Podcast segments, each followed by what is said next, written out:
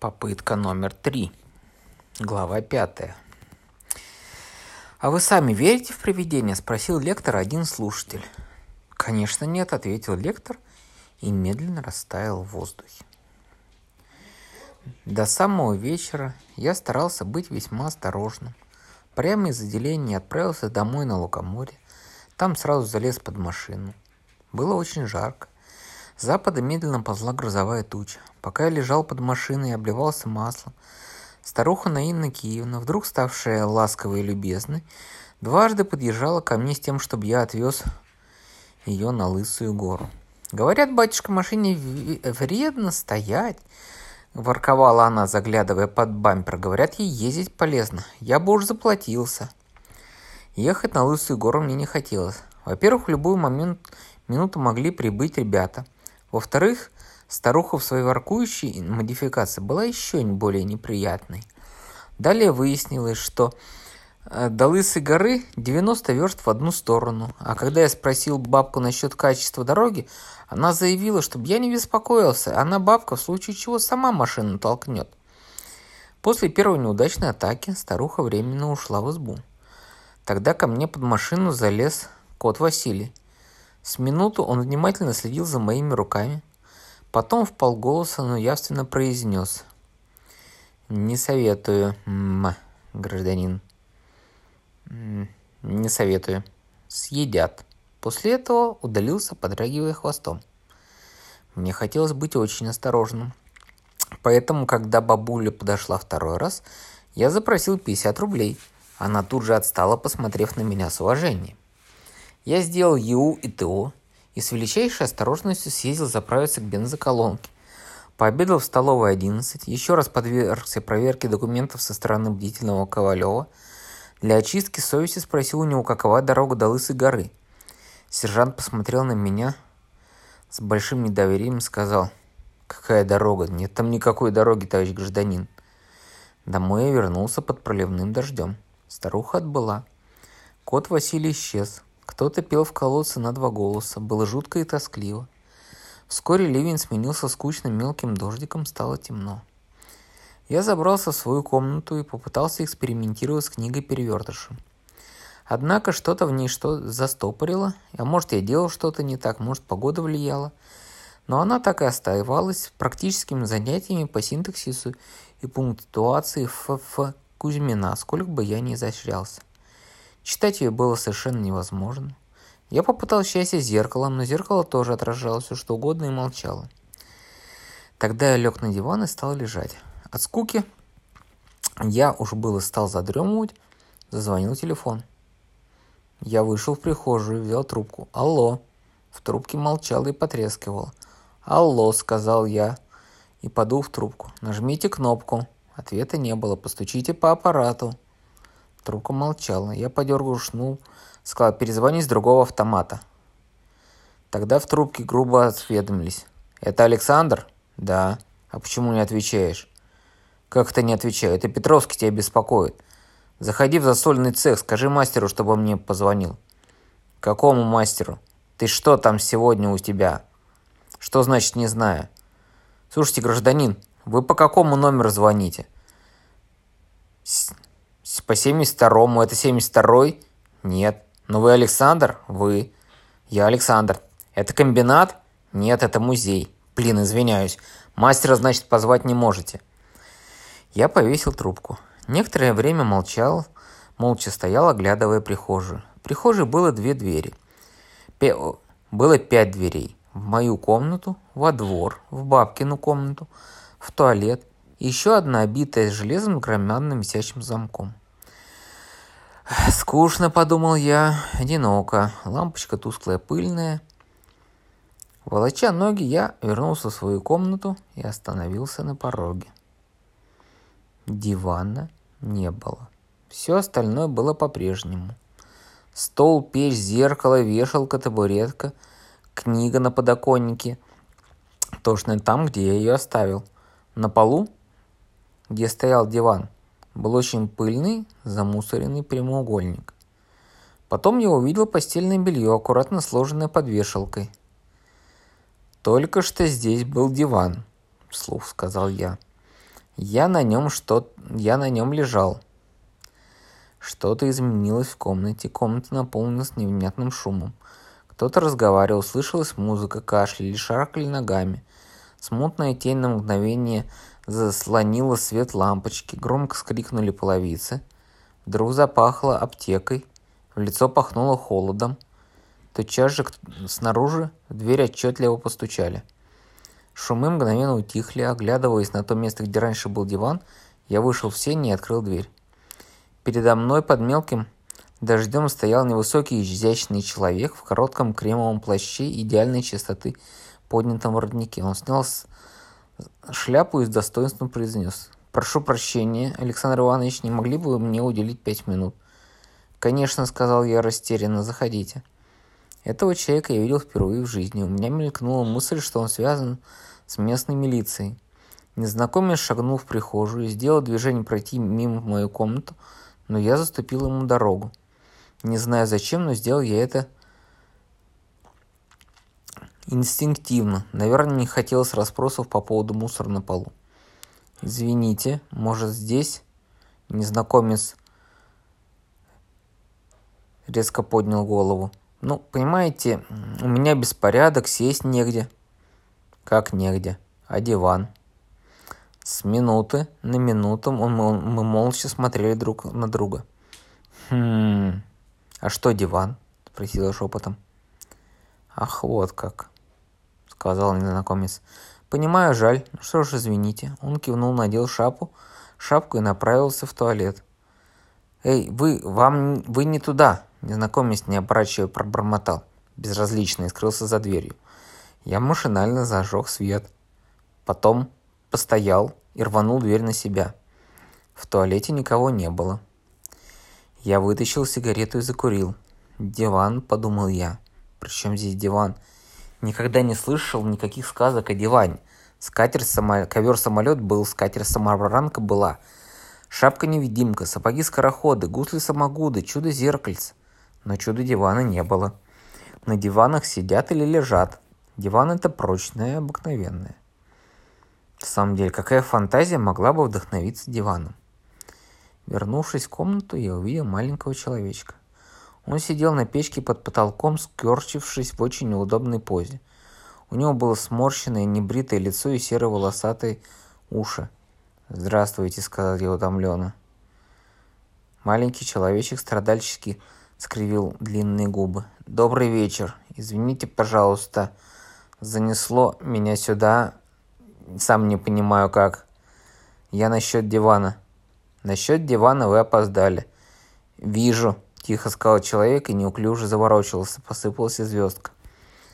«Вам помочь?» – спросил Еву. «Нет, спасибо, я лучше сам». Пачкаясь в он подобрался к краю лежанки и, неловко оттолкнувшись, нырнул вниз. У меня ёхнуло внутри. Он повис в воздухе и стал медленно опускаться, судорожно растопырив руки и ноги. Это было очень эстетично, не очень эстетично, но забавно. Приземлившись на четвереньки, он встал, вытер рукавом мокрое лицо. Совсем старик стал. Лет сто назад, или, скажем, при Гонзасте, за такой спуск меня бы лишили диплома, будьте уверены. А что вы кончали? Осведомился я, закуривая вторую сигарету. Он не слушал меня, продолжал с горечью. Раньше я левитировал как лев, а теперь, простите, не могу вывести растительность из ушей. Это так неопрятно. Но если нет таланта, огромное количество соблазнов, всемогущей степени, званий, лауреатские премии, таланта нет. У нас многие обрастают к, к старости.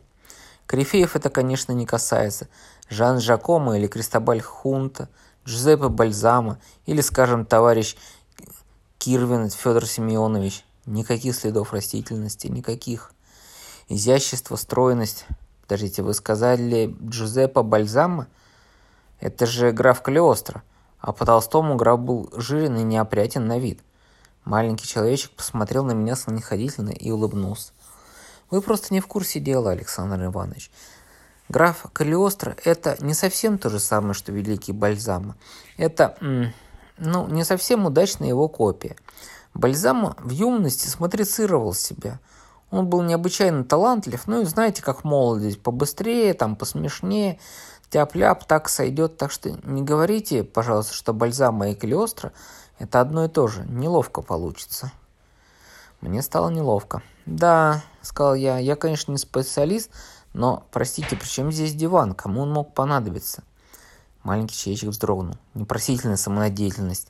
Я совершил ошибку, готов признаться со всей решительностью. Когда такие гиганты... А тут еще маленькие мальчишки, он стал кланяться, прижимая к сердцу бледные лапки. «Прошу прощения, Александр Иванович, я вас так побеспокоил. Извиняюсь, немедленно покидаю вас». Он боязливо приблизился к, к печке и поглядел наверх. «Старый я, Александр Иванович, старенький. А может, вам это...» «Ну как, перед вами приходил на товарищ, он воспользовался». «Э, батенька, что вы!» Это был Кристобаль Хунта. А, ему просочиться через канализацию десяток лье. Мы попроще. Диван, кстати, он взял с собой или трансгрессировал? Не знаю. Дело в том, что он опоздал. Маленький человечек ошеломленно посмотрел на меня, пощипал шерсть правом ухе. Опоздал? Он? Вероятно. Ну, впрочем, как мы с вами можем судить. До свидания, Александр Иванович, простите великодушно. Он с видимым усилием прошел сквозь стену и исчез. Я бросил окурок на мусор на полу. Да, вот это диван. Спасибо. Это тебе не говорящая кошка. Это что-то посолиднее. Какая-то драма. Может быть, драма идей. Тут, пожалуй, придут еще опоздавшие. Наверняка придут. Я посмотрел на мусор. Где-то я видел веник. Веник стоял рядом с каткой по телефону. Я принялся подметать пыль. Вдруг веник зацепил тяжело что-то и выкатил на середину комнаты. Я взглянул. Это был продолговатый цилиндрик величиной с указательный палец. Я потрогал его веником. Цилиндр качнулся, что-то сухо затрещало, в комнате запахло озоном. Я бросил веник и поднял цилиндр. Он был гладкий, отлично полированный, теплый на ощупь. Я пощелкал по нему ногтем, он снова затрещал. Я повернул его, чтобы осмотреть с торца, но в ту же секунду почувствовал, что пол уходит у меня из-под ног. Все перевернулось перед глазами, я прибольно ударился обо что-то пятками, потом плечом макушкой выронил цилиндр и упал. Я был здорово ошарашен и не сразу понял, что лежу в узкой щели между печью и стеной. Лампочка над головой раскачивалась, подняв глаза, я увидел на потолке рубчатые следы своих ботинок. Кряхтя выбрался из, из щели и осмотрел подошвы. На них был мел. Однако, не просочиться вы в канализацию, подумал я вслух. Поискал глазами цилиндрик. Он стоял, касаясь пола краем торца, в положении, исключавшем любую возможность равновесия. Я осторожно приблизился к нему, опустился на корточки. Цилиндрик потрескивал, раскачивал. Я аккуратно подул на него. Цилиндр качнулся сильнее, наклонился, и тут за моей спиной раздался хриплый клекот. Я повернулся, сел на пол, на, на печке, аккуратно складывая крылья, сидел исполинский э, гриф, складывал крылья и зловеще щелкал клювом. «Здравствуйте», — сказал я. Я был убежден, что гриф говорящий. Гриф склонил голову, посмотрел одним глазом на меня, стал похож на курицу. Я помахал рукой. Гриф открыл клюв, но разговаривать не стал. Поднял крыло, не стал искаться у себя под мышкой, щелкая клювом. Цилиндрик покачивался и трещал. Гриф перестал искать и стал смотреть на меня а, своим желтым взглядом. Стараясь не поворачиваться к нему спиной, я окончил уборку, выбросил мусор в дождливую тьму за дверью, вернулся в комнату. Гриф спал, пахло озоном. Я посмотрел на часы. 20 минут первого. Немного постоял над цилиндром, размышляя, что по закону сохранения, над законами сохранения энергии озонные вещества. Вряд ли грифы конденсируются из ничего. Если данный гриф возник здесь, в, в Солонцеве, значит где-то, ну, например, на Кавказе, он исчез, ну или где они там водятся. Я прикинул энергию переноса и обоязливо посмотрел на цилиндрик. Лучше его не трогать, подумал я. Лучше прикрыть, пусть он тут стоит. Принес из ковши, из прихожей ковшик, старательно прицелился и, не дыша, накрыл цилиндрик. Затем сел на табурет, и ста... закурил и стал ждать чего-нибудь. Гриф отчетливо сопел. В свет лампы его перья отдавали медью. «Напрасно вы это сделали, Александр Иванович», — сказал приятный мужской голос. «Что именно?» Я взглянул на зеркало. «Я имею в виду Умклайдет». Говорила не зеркало, говорил кто-то другой. Не понимаю, о чем речь. В комнате никого не было, я чувствовал раздражение. Я говорю про ум Клайда нет. Вы совершенно напрасно накрыли его железным ковшиком. Ум Клайд нет, или как вы его называете, волшебная палочка, требует чрезвычайно осторожного от нас обращения. Поэтому я и накрыл. Да вы заходите, товарищ, очень неудобно разговаривать. Благодарю вас, сказал голос. Прямо передо мной неторопливо сконденсировался бледный, весьма корректный человек в превосходно сидящем сером костюме. Несколько склонил голову на бок, осведомился с, изыщ... с изысканной вежливостью. «Смею надеяться, что я не слишком вас обеспокоил». «Отнюдь», — сказал я, поднимаясь. «Прошу вас, садитесь, будьте как дома. Угодно ли чайку?» «Благодарю вас», — сказал незнакомец. Сел напротив меня, изящным жестом подернул штанины. Что же касается чаю, то извините, Александр Иванович, я только что отужинал. Некоторое время он светски улыбаясь глядел мне в глаза, я тоже улыбался. «Вы, вероятно, насчет дивана», — сказал я. «Дивана уже нет, и мне очень жаль, я даже не знаю». «Да какие пустяки», — сказал, всплеснул руками незнакомец. «Так много шума из-за, простите, какого-то вздора, никому, в который никто уже по-настоящему не верит.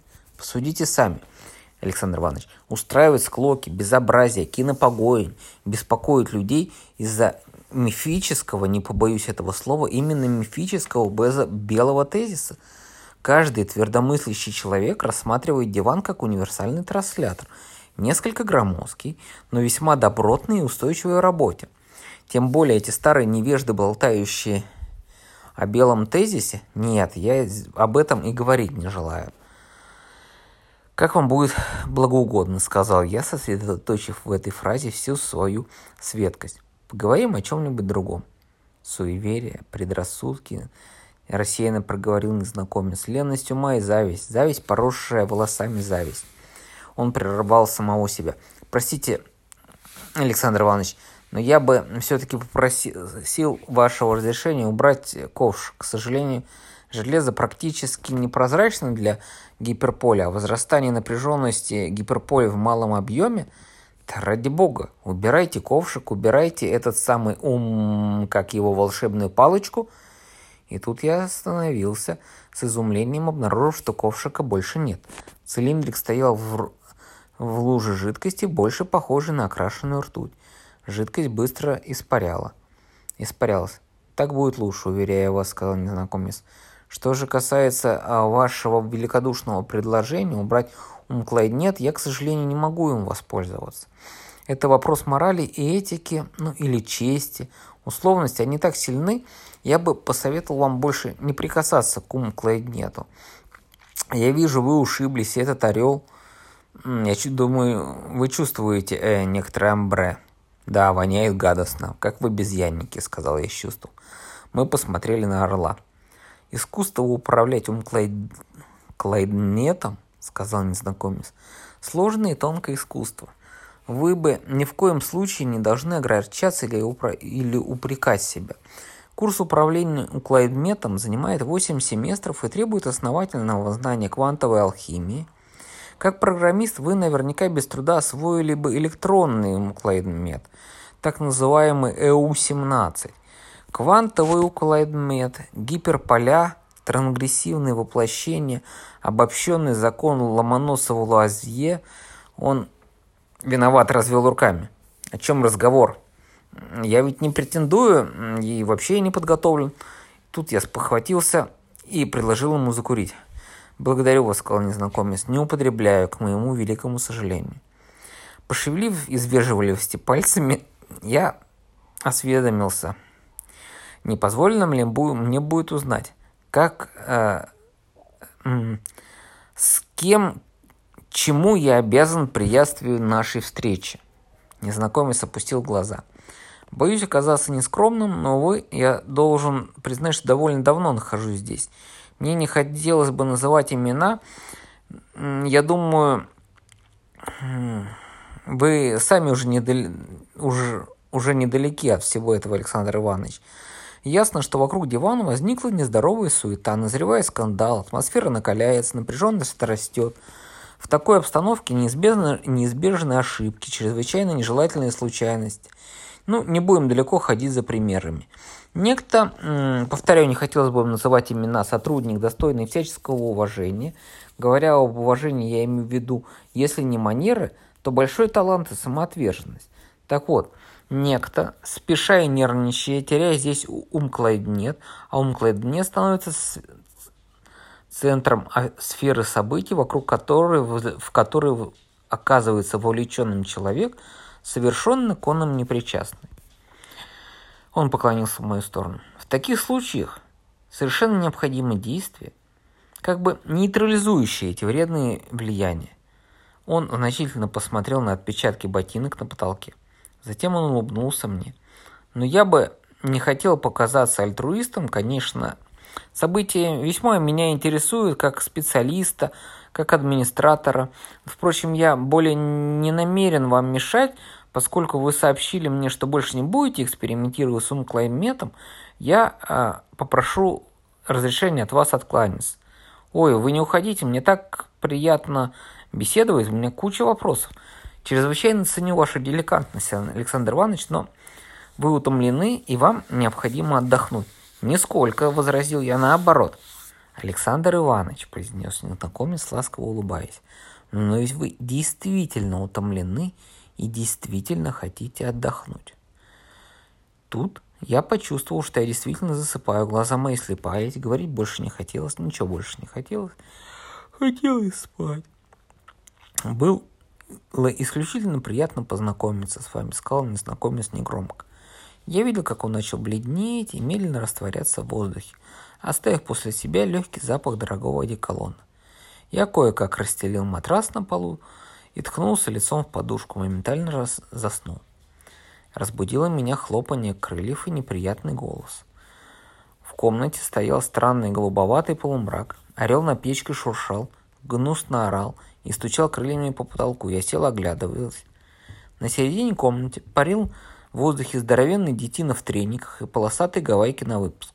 Он парил над цилиндриком, не прикасаясь к нему, плавно обмывая его своими огромными когтистыми лапами. «В чем дело?» – спросил я. Детина мельком взглянул на меня из-под плеча и отвернулся. «Не слышу ответа. Мне еще очень хотелось спать». «Тихо ты, смертный!» – произнес Детина. Он прекратил свои пасы, взял цилиндрик с пола. Голос его мне показался знакомый. «Эй, приятель, положи эту штуку на место и очисти помещение». Детина смотрел на меня, выпячивая челюсть, я откинул простыню и стал. «А ну, положи ум, нет», — сказал я в полный голос.